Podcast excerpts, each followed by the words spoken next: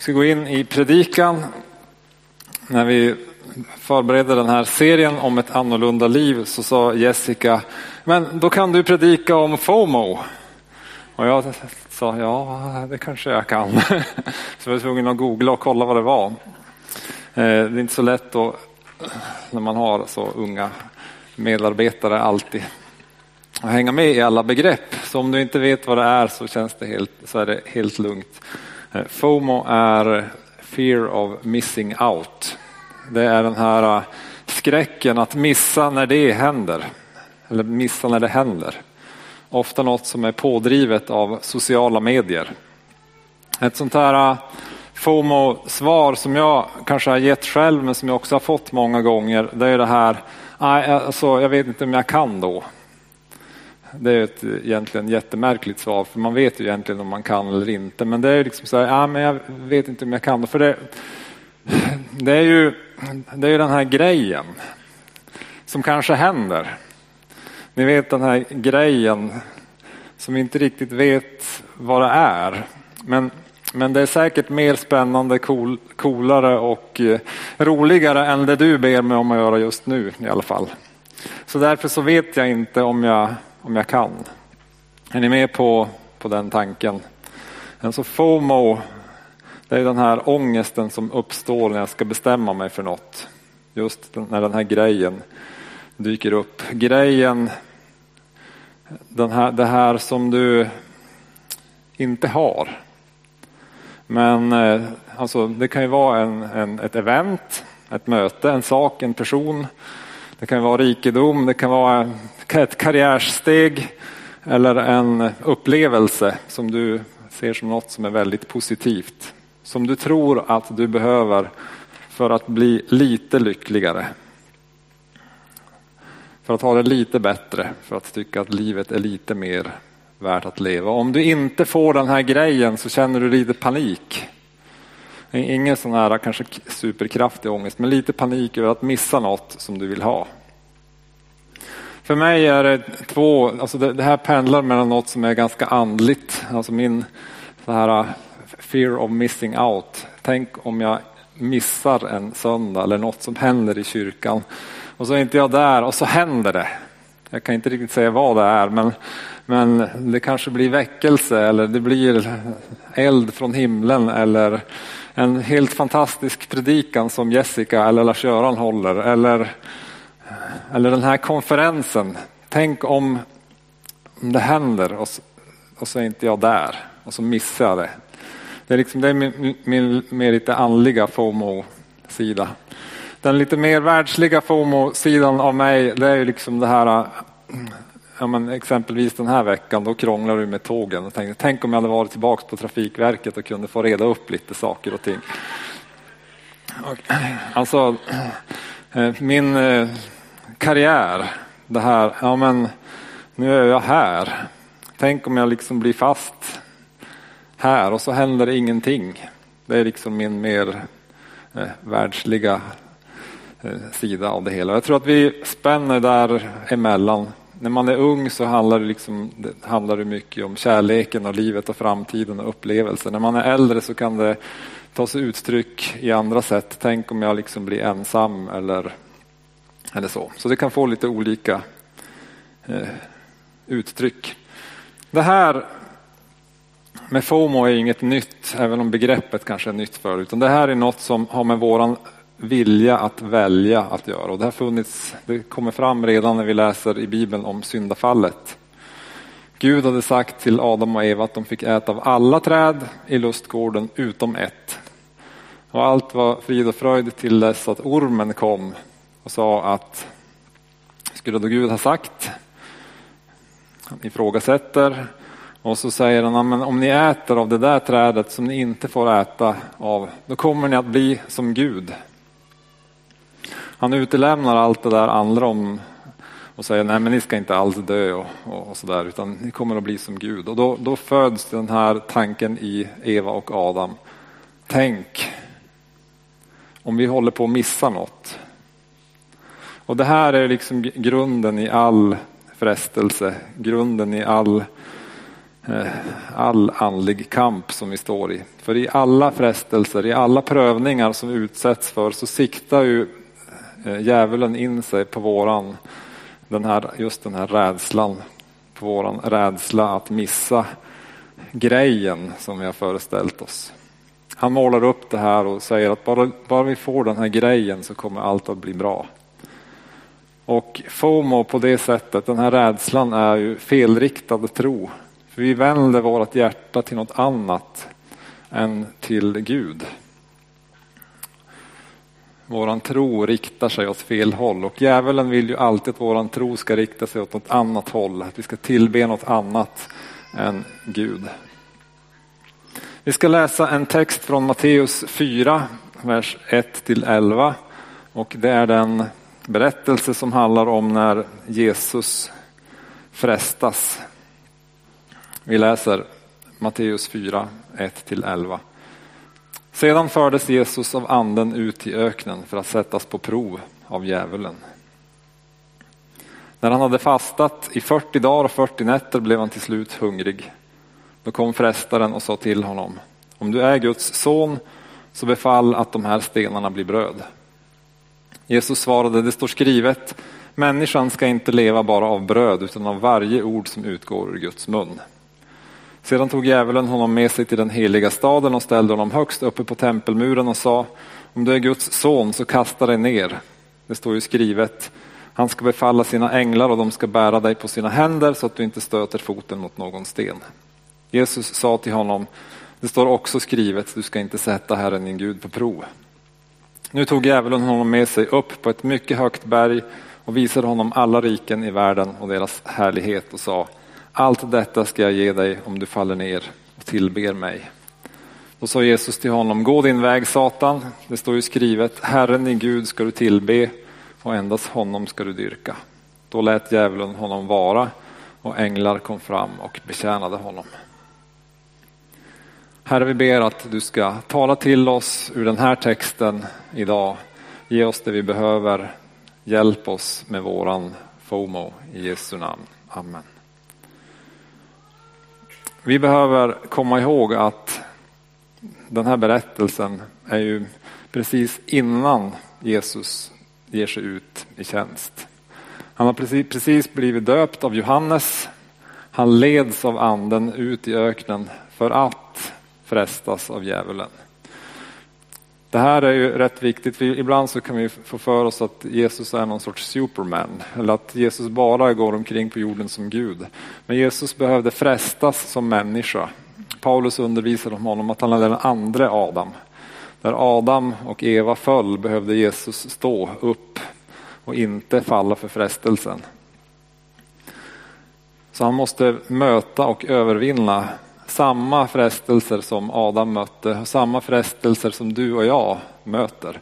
Och därför så blir den här texten också en text där vi kan ta Jesus verkligen som förebild och föredöme på hur vi kan bemöta den här eh, fear of missing out eller frestelser i alla former.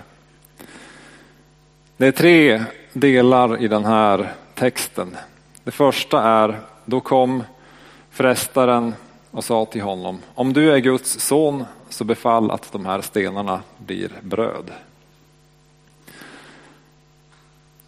Innan vi pratar om brödet så, så vill jag att du ska se att eh, djävulen utmanar hans identitet som Guds son. Det är både själva Messias-kallelsen förstås, det är liksom den Messias-titeln Guds son, men också barnaskapet hos Gud. När djävulen frestar dig och mig, när vi liksom utsätts och liksom hamnar i den här äh, FOMO-läget så, så är det tryggheten och identiteten i Guds, att, att vi är Guds barn som, som, som attackeras. Vad tänkte Jesus? Vad var Jesus? Efter 40 dagar och 40 nätter så, så blev han hungrig. Det är en mänsklig reaktion. Det skulle jag också bli tror att du också skulle bli. Och här är ju det här, ja, men kommer Gud att mätta mig? Kommer Gud att ta hand om mig? Är Gud min källa? Alla de tankarna och djävulen liksom kommer in där, om du är Guds son så kan du väl göra de här stenarna till bröd. Frestelsen i det här är att vara sin egen försörjare istället för att lita på Gud som sin far.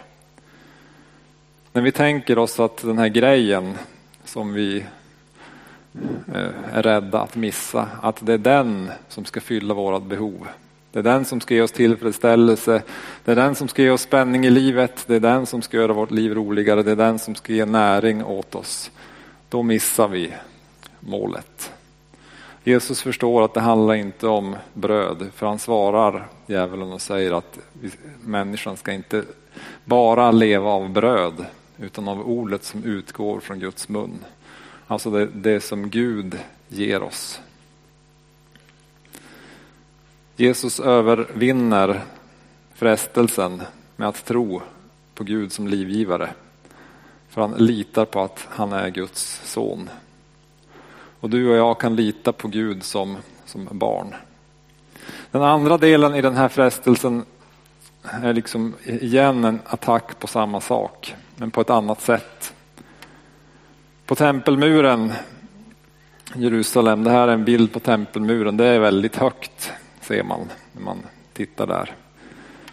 Om du är Guds son så kasta dig ner. Det står ju skrivet, han ska befalla sina änglar och de ska bära dig på sina händer så att du inte stöter foten mot någon sten. Så Djävulen citerar psalm 91, tror jag att det är, om Guds beskydd och så. Eh, utmanar ställningen som son igen.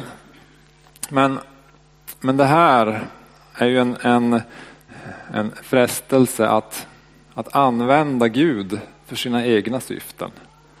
Att faktiskt an, liksom använda, okej okay, jag är Guds barn, men eh, den här grejen är viktig för mig.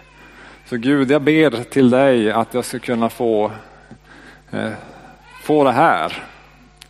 Leva med det här. Och om jag tar lite genvägar till det här så vet du att jag är Guds barn och han kommer att välsigna mig. Det är en, en, en frestelse. För, för, att förstå den här utmaningen så är det ju faktiskt så att vi, vi tänker så lätt på Jesus som, för vi har läst hela nya testamentet. Vi vet att han gör många under. Vi vet att han gick på vattnet, att han näpste vindarna och sjön och allt det där. Så vi tänker så, så, så lätt att ja, men det är klart att han skulle kunna kasta sig ut där och liksom segelflyga med änglarna ner till marken. Så. Men det är inte vad den här texten säger. Det är djävulen som säger det. Här, här är, vi vet av bibeltexten också att, att Jesus eh, säger att jag gör bara det jag ser Fadern göra. Bara det Gud leder honom till att göra. Bara det Gud säger. Så han använder inte Gud och Guds kallelse och sin position som Guds barn för att liksom kunna göra en show och hoppa ner från tempelmuren. Det som skulle ha hänt, tror jag, är att Jesus hade ramlat platt i marken. För där hade hans kallelse som, som Messias varit slut om han hade fallit för den frestelsen. Vi lockas ibland att, eh, i alla fall jag, att eh, tänka att ja, men jag är ju ett Guds barn. Så att synda lite grann är väl inte så farligt. Jag kan ju liksom fuska lite sådär, för det är inte så farligt, för Gud förlåter mig. Jag kan vara lite arg på min familj. Det har jag ju rätt att göra, för det är ju jag. Liksom. Och Gud är min far, så han kommer att förlåta mig det. Lite porr skadar väl inte. Eller att fuska lite med skatten skadar väl inte. För Gud förlåter mig.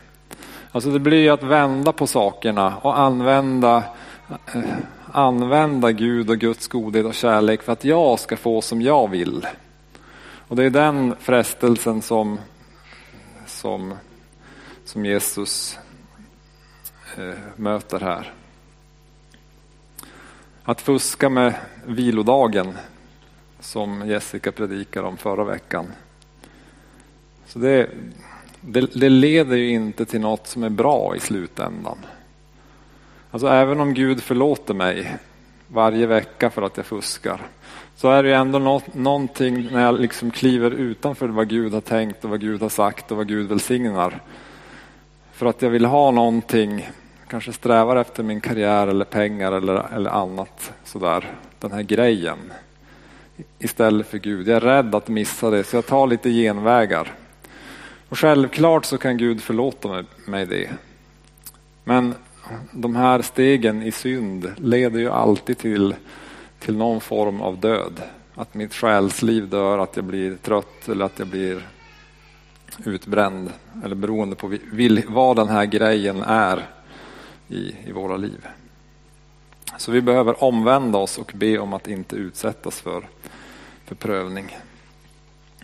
Sista, den tredje sista som djävulen kommer med.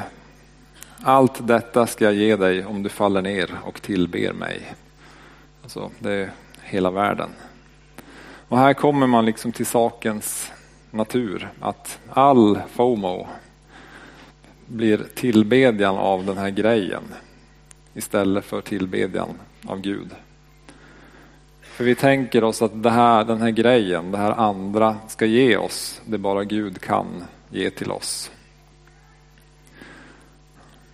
Självklart så är ju, om Jesus hade tillbett djävulen så kunde han ha fått hela världen. Men eh, till vilket pris? Jesus var kallad att, att eh, få hela världen, men inte av djävulen utan av Gud. Han, han tillbad Gud och han svarar också till djävulen att det är bara Gud som, som man ska tillbe. Endast Herren ska du tillbe. Vi kanske inte frestas av samma saker som, som Jesus. Vi kanske inte har samma saker som är grejen i, i våra liv. Men den här prövningen, de här, den här FOMON är ofta kopplat till de delar av vårt liv som, är, som har med vår identitet att göra som Guds barn. Men också kopplat till vad Gud kallar oss till. Att vi blir att vi agerar i rädsla för att missa något och försöker att ta en genväg för att komma dit vi vill vara. När vi inte tar tid att vänta in Gud, tro på Gud och lyssna in Gud. Jesus stod emot FOMO och frestelserna ända till korset och avstod grejerna och det är det som gör att det finns räddning för oss. Temaversen som vi har till det här temat är sök först hans rike och hans rättfärdighet så ska ni få allt det andra också. Det är, ju så att Gud, det är inte så att Gud inte unnar oss roliga, och spännande och bra saker. Det är inte så att Gud inte unnar oss karriär eller pengar eller så. Utan allt det finns ju där. Men det är när vi söker Jesus först. När vi söker Gud och hans rike först som han ska ge oss allt det här andra också. Så eh, själva grejen är ju att inte låta grejen vara grejen. Utan att låta Gud ge oss den grejen. När vi ger våra liv till Gud, när vi ger oss till honom så kommer han att ge oss det vi behöver. Och också mycket av det vi längtar efter. Då kommer han också låta oss vara där det händer. Då kan jag vara trygg i att jag är det Gud vill att jag ska vara. Kommer jag också kunna vara trygg i att Gud tar hand om Trafikverket, min, min karriär, oavsett min hjälp eller inte. För att Gud är Gud. Om vi drar ut ett, några hur ur den här Eh, versen bara till avslutning så kan vi se att det handlar om att ha sin identitet som Guds barn. Det är Gud som är min far och det är han som är min källa. Vi kan se att Jesus led, leddes av anden ut i öknen. Det är en intressant text att tala om på pingstdagen. Anden ledde Jesus ut i öknen för att frestas. Och när vi är i, när FOMO-grejen kickar in, det är då, då ska vi vara uppmärksamma på det. För då vet vi också att anden är där. Det är, det är vad den här texten säger. Det är kanske Gud som för oss dit. Så, när den här frågan kommer från, från någon, ja men skulle du kunna vara med, vilja vara med och, och, göra det här? Eller vill du ta den här grejen i kyrkan? Eller vill du liksom ta ett, ett steg i det här? När FOMO-grejen kickar in så kanske vi också behöver förstå att ja men Gud är här. Han är alltid närvarande. Han kommer att fylla, fylla mitt behov. Han kommer att ge mig kraft i det jag går in i. Han kommer också ersätta det här som jag känner att jag kanske skulle missa och som jag är rädd att missa. Tredje sak i den här texten är att anden leder Jesus att fasta. Att fasta det är att avstå från den här grejen. Avsiktligt. Avstå från mat. När man pratar om FOMO och pratar om sociala medier så är det kanske så att vi behöver regelbundet fasta ifrån eh, sociala medier. Slå av Facebook, Instagram, om man är i min ålder LinkedIn och sånt. Det liksom ploppar in arbetsannonser eh, varje vecka. Så vi, vi kan behöva fasta ifrån sådana saker. För att, för, för att också träna oss i att förstå att Gud fyller mina behov. Gud tar hand om mig. Och att det inte är så farligt att vara utan. Den sista grejen ur den här texten är att Jesus möter djävulen med Guds ord. Och när man eh, tittar på fot, fotnoterna så ser man att det är från, det är från två, kap, två kapitel alla de här citaten kommer i femte Mosebok kapitel 6 till 8. Så man kan nästan tänka sig att Jesus under den här eh, retreaten i öknen har levt på de verserna och haft dem och liksom kommit tillbaks till och tänkt på, på dem. För det är det som ploppar ur när frestelserna kommer. Vi behöver leva i ordet. Om du känner igen dig i det här, jag skulle bli förvånad om du inte känner igen dig på något sätt, så behöver man ibland liksom identifiera vad, vad är den här grejen i mitt liv? Vad är det som kickar igång eh, FOMO-känslorna? Vad är det som kickar igång rädslan att missa något? När du, när du säger jag vet inte om jag kan. Vad är det som, som du tänker att du kanske skulle missa då?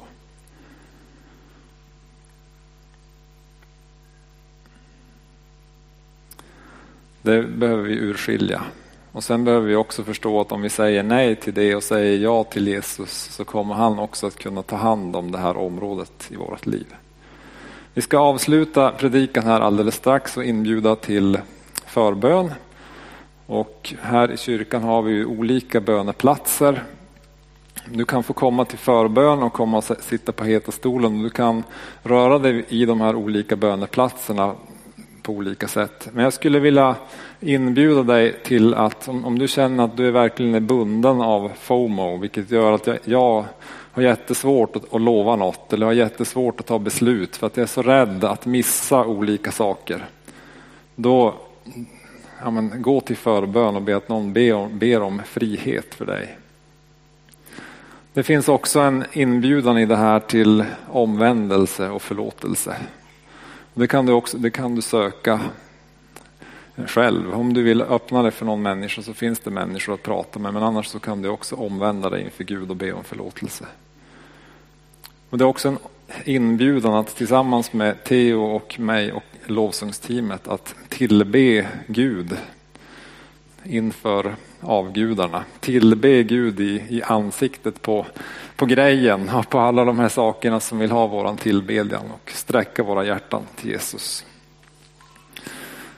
Vi är kallade att leva ett annorlunda liv. Vi är kallade att leva ett liv där vi sätter Jesus först. Den här församlingen har funnits i 80 år och har levt med det här, med Jesus och försökt sätta Jesus och Guds rike främst. Jag tror att vi kommer att ha, jag vet inte om det blir 80 år, det kan inte jag vara med om i alla fall, men många år framåt som, som får vara fantastiska år. När vi får sträcka oss efter Gud och efter hans, efter hans liv. För det är ju Gud som är grejen. Amen.